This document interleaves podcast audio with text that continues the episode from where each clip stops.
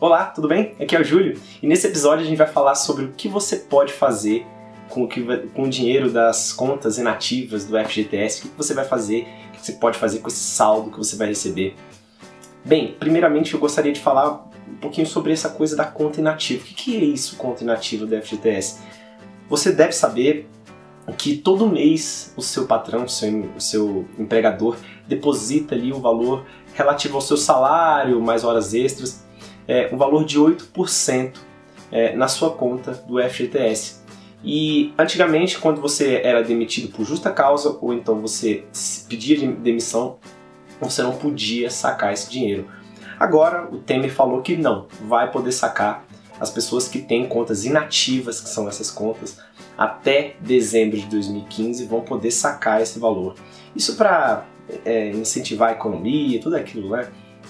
Mas o fato é, o que, que muda para você? Você vai poder sacar, se você tem conta inativa até dezembro de 2015, você vai poder sacar esse valor. Agora, é importante dizer que 90% das pessoas que vão sacar vão sacar um valor menor ou igual a 3 mil reais, que não é um valor tão alto assim.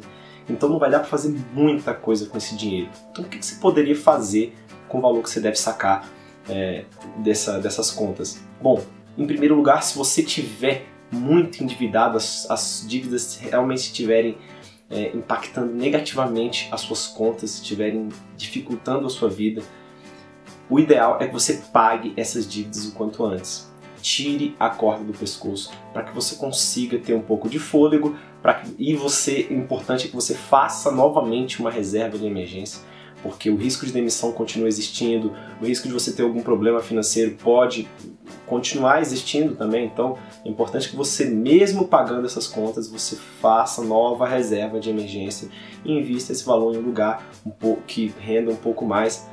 Por quê? É importante que você não gaste esse dinheiro. Você, se você recebeu um, um valor desse, você não estava esperando receber esse valor. Então é importante que você não gaste esse dinheiro.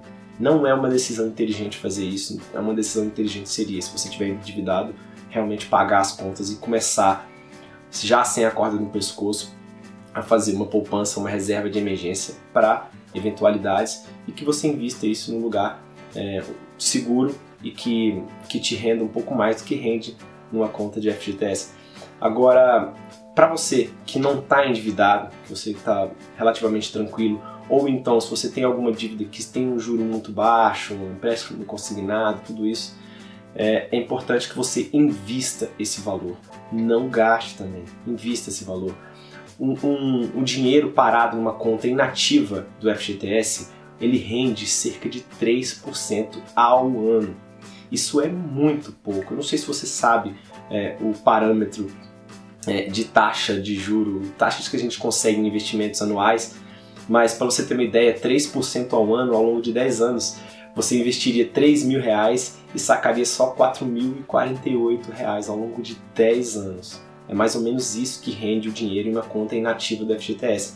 Agora, o dinheiro em uma, por exemplo, uma aplicação comum que existe hoje em dia, que é o Tesouro Direto, ou aplicações, títulos bancários, títulos privados de bancos como CDBs, alguns CDBs de bancos menores, eles te rendem pelo menos, se você fizer é, estudar um pouquinho essas aplicações, vão te render pelo menos 10% ao ano.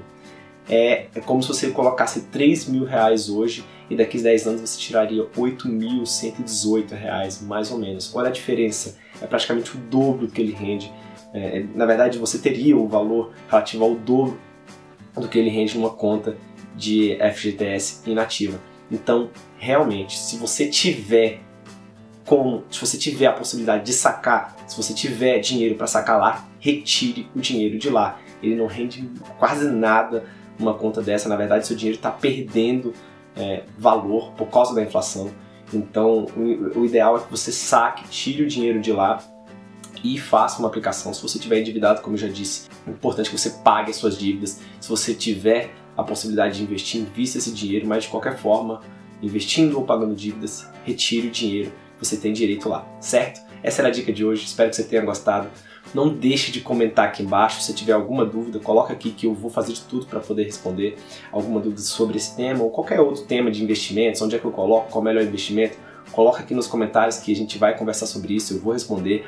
Não deixe de curtir a página, porque isso aqui é para você é um, é um gesto simples, só dar uma curtidinha lá, mas para mim faz toda a diferença. E agradeço muito por você estar tá seguindo essa página, esse canal. Não sei para onde é que você está vendo, não deixe de seguir o podcast também, certo?